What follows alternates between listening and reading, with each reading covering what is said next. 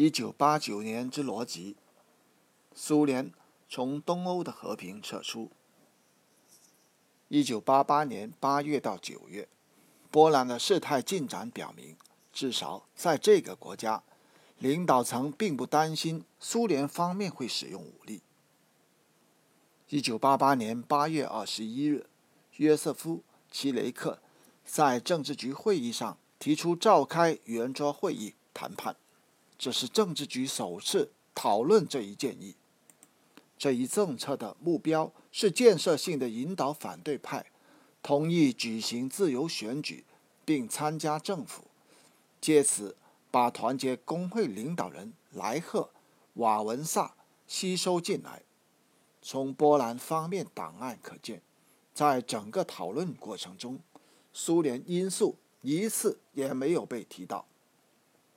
交谈令人惊异的没有意识形态色彩，并且集中于经济危机问题。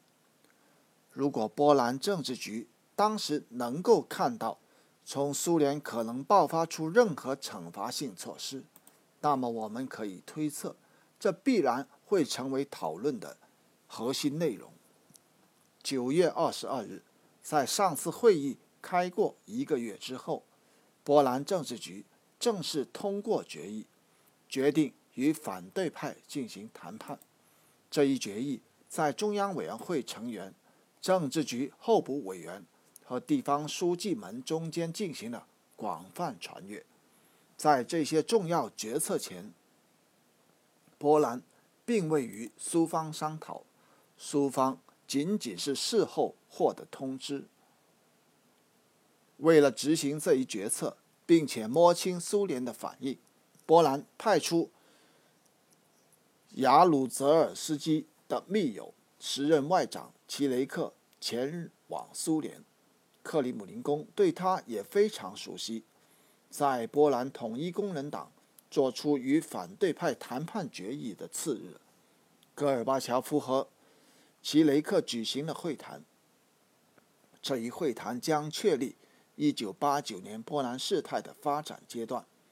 目前获得的会议记录，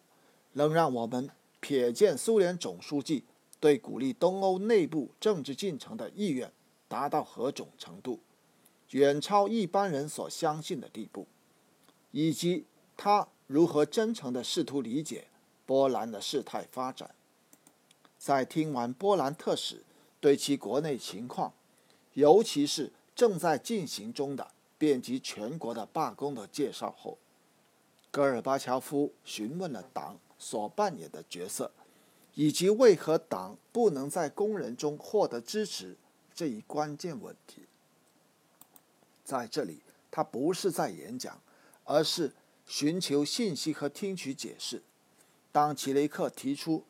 波兰方面吸收团结工会及天主教会共识的决策时，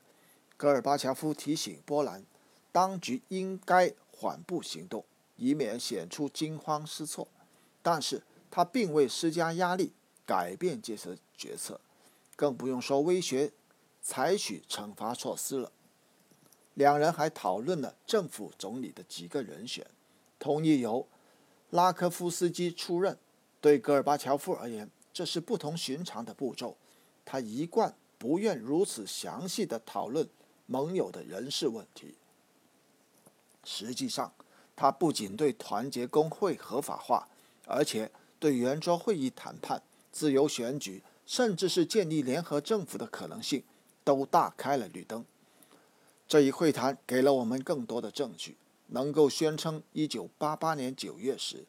波兰领导层已经相信不存在苏联武力干涉的情况。当塔德乌什·马佐维耶斯基被问到，在一九八九年夏天是否考虑过苏联使用武力的可能性时，他说：“领导层中在一九八八年时就已经知道戈尔巴乔夫不会干涉，但是还有其他严重关切：苏联方面施加的经济压力，昂纳克和其他盟国会如何反应，以及。”戈尔巴乔夫万一倒台，期待波兰人和其他盟国的领导人就发起圆桌会议谈判计划，即他们对于苏联立场的理解进行商讨，并分享他们对于苏联不会军事干涉的认识，应该是合乎逻辑之举。一九八九年二月一日，在波兰举行圆桌会议谈判前夜，一次这样的会议召开了。雅鲁泽尔斯基和捷洛斯克斯洛伐克党首米洛什雅克什会谈，以通告后者将于二月六日开始举行的谈判。波兰领导人解释了程序将如何进行，以及他希望。把反对党吸收进政府，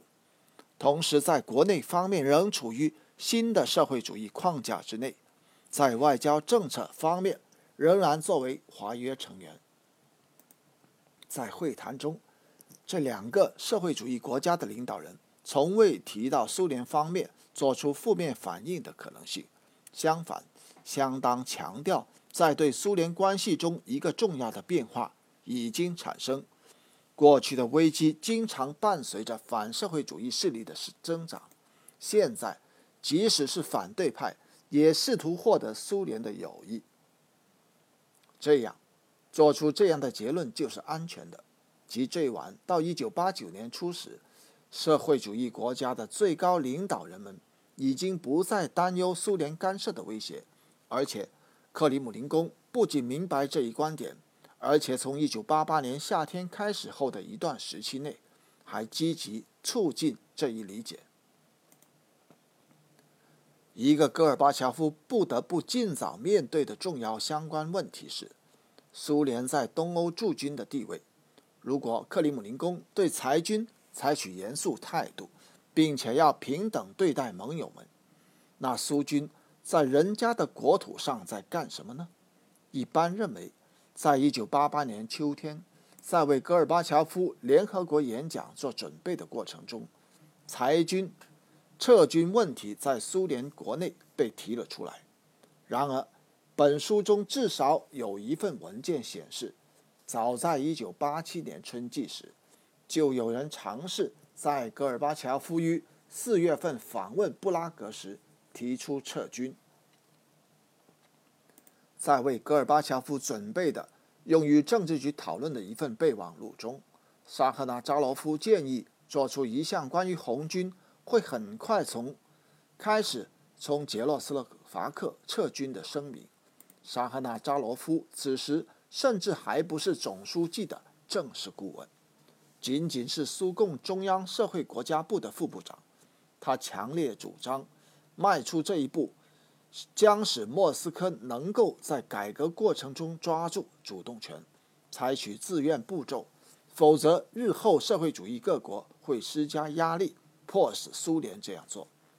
这位目光锐利的改革家非常精确地预见到了未来。非常引人注目的是，此时甚至是沙赫纳扎罗夫这样的激进派，也没有鼓吹。从所有社会主义国家撤军，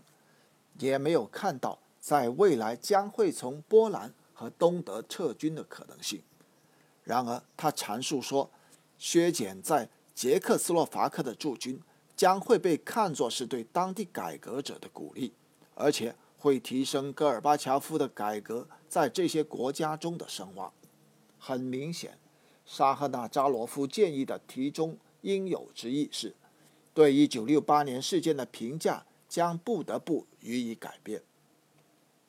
至少像他就苏联与捷克斯洛伐克当年签署的文件所指出的那样，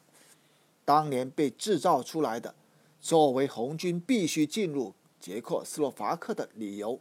的条件已经不再存在。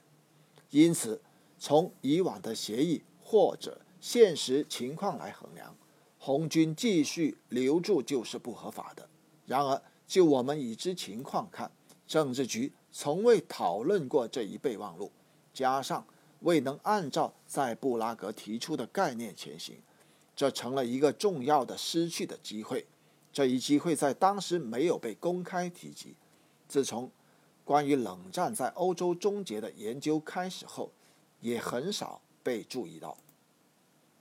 沙赫纳扎罗夫起草这一备忘录，说明，或者戈尔巴乔夫要求他这样做，或者起码他对于总书记在这个问题上的和他观点相同深具信心。在一九八八年初，他成为戈尔巴乔夫的正式顾问之前，他常常扮演非正式顾问的角色，就东欧问题向戈尔巴乔夫简介情况。起草演说和备忘录，为何戈尔巴乔夫未未能按照这一备忘录行事？即使不发表声明，也应该召开政治局会议予以讨论呢？他之所以未能如此，看起来却如姆林那日指出的那样，当时他仍然是勃列日涅夫主义的人质。如果他按以上理念行事，将有可能使改革派共产主义者。在他们仍掌握优势时，更加果断。如同沙赫纳卓罗扎罗夫预见到的，在非共产主义的反对派和意见分子们在一九八九年夏天将他们推翻之前，同时，戈尔巴乔夫所期望的缩微版改革将有机会在整个地区立足生根。如上所述。从东欧撤军的问题在戈尔巴乔夫与顾问之间的讨论中重复被提起，在政治局也有几次被提及。国际部和博格莫洛夫研究所的两份备忘录都建议考虑在未来从东欧撤军。华约伙伴国的代表们在和苏方代表举行会议时曾提出这一问题，而且戈尔巴乔夫对这些建议也非常了解。然而，他通常讲的都是逐渐削减军力，而不是完全撤军。甚至在一九八八年十二月与联合国演讲的前夜，他仍相信这样一个可控的事态转变的可能。没有具体的时间